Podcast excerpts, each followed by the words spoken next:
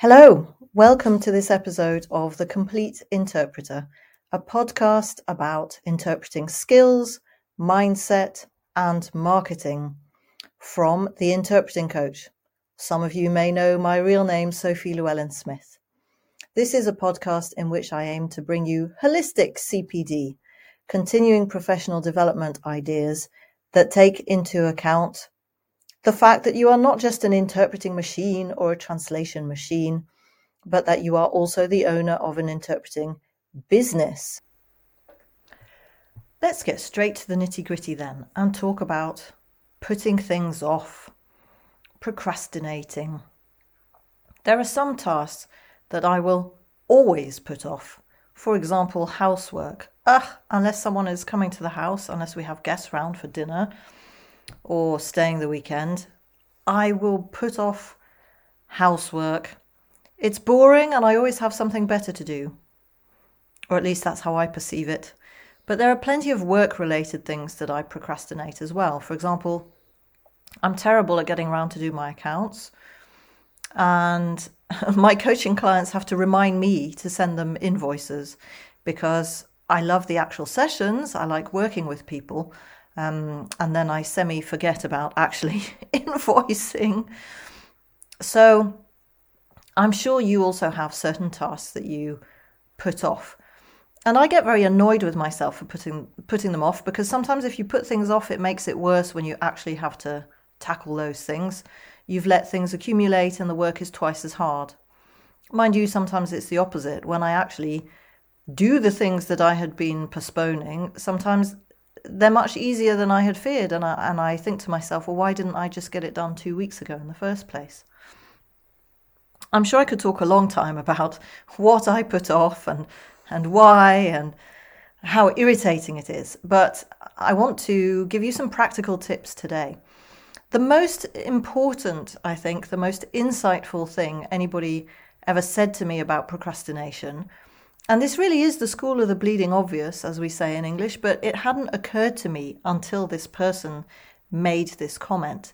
She said, Procrastination is not about avoiding the task itself, it's about avoiding the feeling that that task gives you. I think it's worth just sitting with that for a minute. So, procrastination is not about avoiding the task.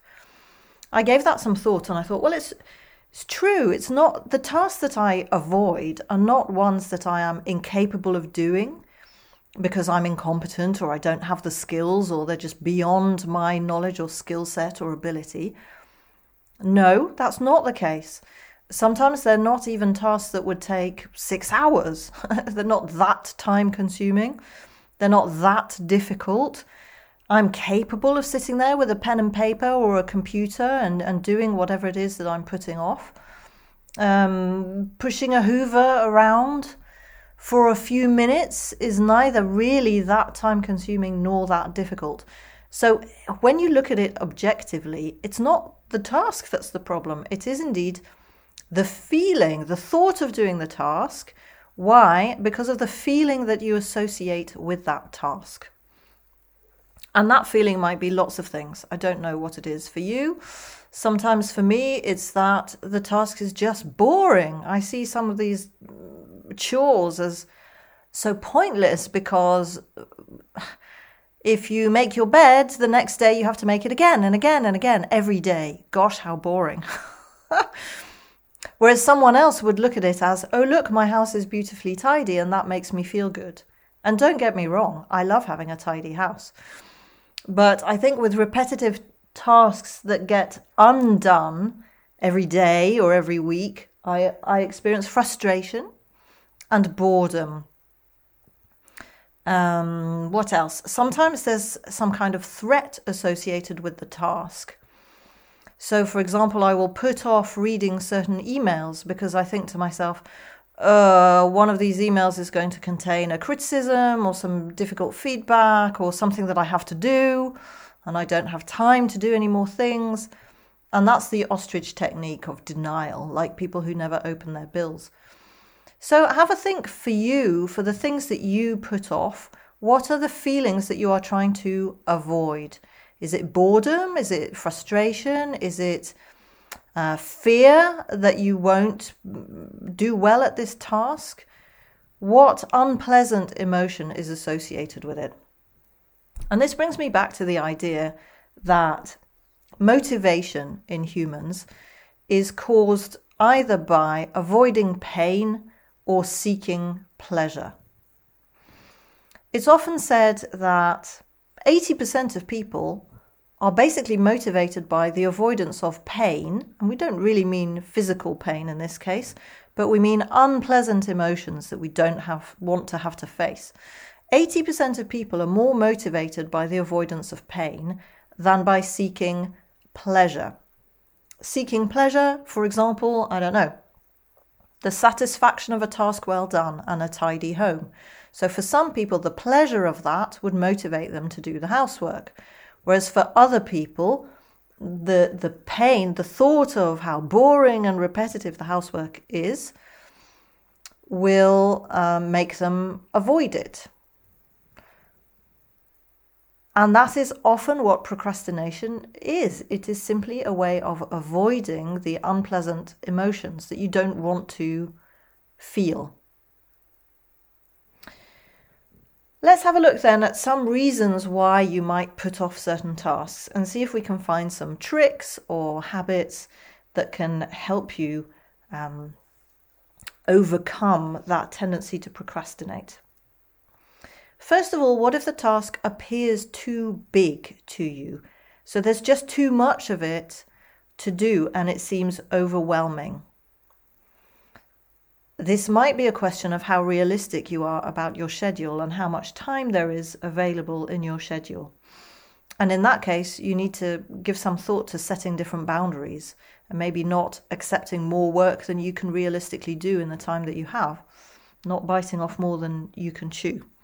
But if it's not that, if it's just that the task seems enormous and therefore feels overwhelming, then one solution can be to break it down into smaller pieces and schedule your time differently. Have a look at your diary, put in some slots when you can work on this task, and then instead of being an elephant burger, as someone once described it to me, an elephant burger, so there's a whole elephant sitting between two buns. You can't possibly eat that all in one go, but you can take one bite at a time. What if the task seems too difficult? You're put off tackling it because you think it's really hard and it's going to take up a lot of your mental resources. You're not sure where to find some of the information you need. It just seems very difficult. Well, there are various things that you can do about that. I mean, if it's genuinely beyond your skill set, you'll need to enlist some help. And you know, either need to start by learning more or you need to ask somebody who has more knowledge and expertise and get some help. But if it's actually within your skill set, but it just feels difficult and therefore you're avoiding tackling it, some things that might work for you are setting a timer so you tell yourself that you're just going to work on this for half an hour for now. And then maybe you can come back to it tomorrow for another half hour, etc. And that way, although it may still feel hard, you know that there's a time limit on it. So it doesn't feel like you're endlessly working on something really difficult. And eh, usually telling yourself that you only have to do half an hour makes things seem more more reasonable. Another thing you might consider is scheduling that task for your best time of day. Now, people work in different ways. Some people are at their freshest and best early in the morning, some people are at their best late at night. Research shows that peak concentration times are around 11 a.m. and 3 p.m. So have a think about your chronotype, about what times of day are good for you, and see if you can tackle that difficult task at a time of day that is good for you. And you may find that the best time of day is just first thing. At least get some of this difficult task out of the way first thing, because otherwise it's very easy to spend the rest of the day going for the low hanging fruit um, the the routine stuff that needs doing, but isn't super urgent. And so you tick along doing those things, and you never get to the difficult one that you're putting off. Just one thought, which may help you or you might find quite motivating. Um, human beings' happiness comes from performing tasks that are in the Goldilocks zone. I'm sure you know what I mean by Goldilocks. If you remember the fairy story about the little girl with blonde ringlets who went out for a walk and ended up in a house belonging to three bears, and she slept in their beds and she ate their porridge, etc. And some of the porridge was too hot, some of it was too cold, and some of it was just right. Now, when it comes to a feeling of happiness or satisfaction, human beings will find most happiness from doing tasks that are just right in terms of difficulty.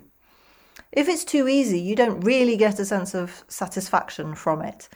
I mean, you can tick things off your to do list, but it's basically just busy work. If the task is too difficult, too far beyond your abilities, then that can cause frustration. But if it stretches you a little bit without being beyond your abilities, that is the perfect Goldilocks zone that will give you a feeling of real satisfaction and happiness if you complete the task. So maybe it's worth considering when you have a task that you think of as difficult that if you do it, you will get more satisfaction from that than from the busy work, from answering some emails or sending a couple of invoices. We've talked then about when tasks seem too big or too hard. What if they just appear to be boring? you can't be bothered to start them because they seem so boring. Oh, the voice of experience here. well, there are various techniques that you can use. You can actually try to make the task itself more fun in the way that you accomplish it. Uh, for example, my daughter often puts off doing homework because she thinks it's so dull. And so I try and make it fun for her by um, incorporating silly stories into her maths problems or making her be the molecules that are interacting in a chemical equation. And so I'll say to her, right, you be hydrogen and you're moving very quickly, etc., etc. So, one way of making boring tasks um, seem less off putting is to find ways of doing them that are more fun. And let's face it, this is no different from people at school or university who use colourful highlighters or marker pens in their notes. Um, visually, it's more exciting, but also it's just more fun and enjoyable to have a splash of colour on the page and to swap pens and and all of this. It's less boring. So you can think of ways to make your tasks more fun. It works for some of them, it works less well for others. And if you can't make the task itself fun, then you can bundle it with something that is more fun. And I'm sure you do this unconsciously. For example, you might do the ironing while watching television. So, okay, ironing by itself is pretty dull, but if you're watching TV at the same time, hey, you can pick a, a comedy and then you don't really notice that you're ironing at the same time or you don't mind. Similarly, sometimes when I'm doing quite routine tasks on the computer, I make sure that I have some music in the background. The music isn't enough to distract me, but it certainly makes it more pleasant. So bundle boring tasks with fun tasks. Something else that you can do is use some visual cues to show yourself that you're making progress and to keep you motivated that way. For example, let's say you have to send a batch of invoices. Have a little pot of paper clips in front of you.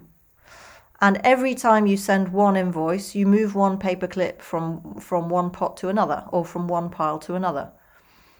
It's a very simple technique, but it makes it very real and very vivid, uh, and it shows that you are getting the task done one by one, and that can be motivational for some people. Another thing that you can do, which I've already talked about, is to set a time limit and just go, well, okay, I really do need to answer some emails because otherwise mm, it will get urgent. If I leave them for two or three days, I might miss something important. So I must tackle some of my mountain of emails. I'm going to set a timer for half an hour, and that's as many as I'm doing now. And later or tomorrow, I can do some more.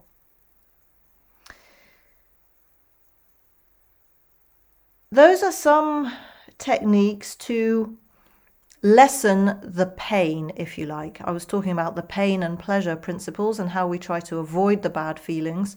So these are ways of reframing the bad feelings or turning the bad feelings into good feelings or mitigating the bad feelings. Now, you can, of course, try to apply the pleasure principle and instead of moving away from pain, you can try to move towards pleasure. One way of doing that is to decide on a small reward that you will give yourself when you finish such and such a task, or when you've done your work for half an hour or so. And it could be a very simple reward like um, going outside for a few minutes and having five minutes of fresh air, or playing with the dog or it could be something like playing a word game like Wordle or a little game on your smartphone. The risk there is getting sucked into that and spending too long on it. But you can try to exploit the pleasure principle by picking some small rewards to motivate you to do tasks that you would otherwise put off. The last point I wanted to make in this section is about the bad feelings that we're trying to avoid. I think it's worth sometimes examining those feelings, trying to recognize what feeling it is that you are trying to run away from. And I've already urged you to do that. Is it fear? Is it pain? Is it frustration? But also ask yourself which pain is worse. Is it the pain of doing the task? Or is it the pain of what will happen if you don't do the task. And then there are consequences of not meeting a deadline or feeling bad about yourself or uh, getting criticized by a work partner or um, tasks becoming more difficult and more urgent because you've left them for too long. So, if there's something that you're putting off, if you're able to spend just 30 seconds uh, thinking about this and weighing up the pains because frankly in life there's pain either way. I don't mean to sound doom and gloom because actually i'm a very happy and optimistic person. But most tasks involve pain of some kind either way. The boredom or difficulty of doing it or simply the fact that uh, if you're preparing documents for a meeting, you are not doing something else that you would quite like to do, like riding your bike for an hour or spending time with your kids. So everything in life has some kind of pain associated with it, or nearly everything. But there's also the pain of not doing it. What are the consequences? And just think for a moment which pain is greater for you, which one is worse. And if you're able to be honest about that, sometimes it can motivate you to actually do something that you were putting off. Right, those were some tips and tricks. I hope that you found them useful. I want to mention just a couple more things, and one of them is accountability. Uh, and in fact, I didn't, although I've mentioned asking for help specifically if a task is beyond your current abilities, I haven't really spoken about having a buddy or having a friend um, to do things with. And that's something that can definitely make a task seem less hard and less boring, depending on what it is. I'm sure you all know people who will only go to the gym if they have a friend to go with. So, for many tasks, um, some people will find that they're much more motivated to do those tasks if they're working in a team, or a small team of two. That can make it more fun, it can make it less difficult, it can make it less boring, depending on your personality. But now I want to specifically talk about accountability. That is the idea that if you have a task to do, you make it publicly known that you are going to do that task.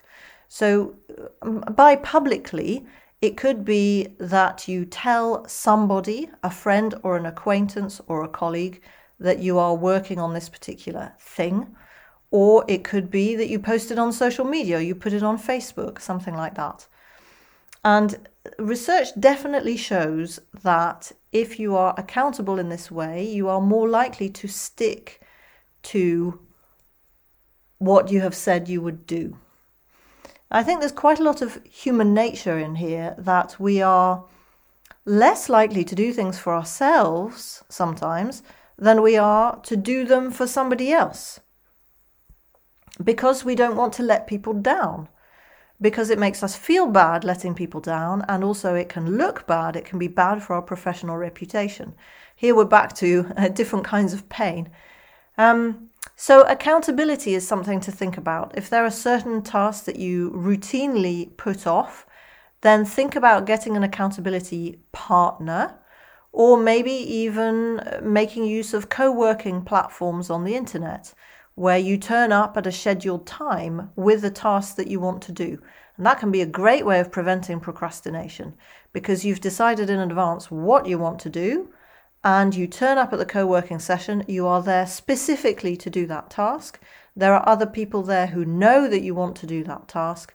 And so that accountability can be really helpful for some people. We're reaching the end of this episode. I hope it's given you lots of good ideas.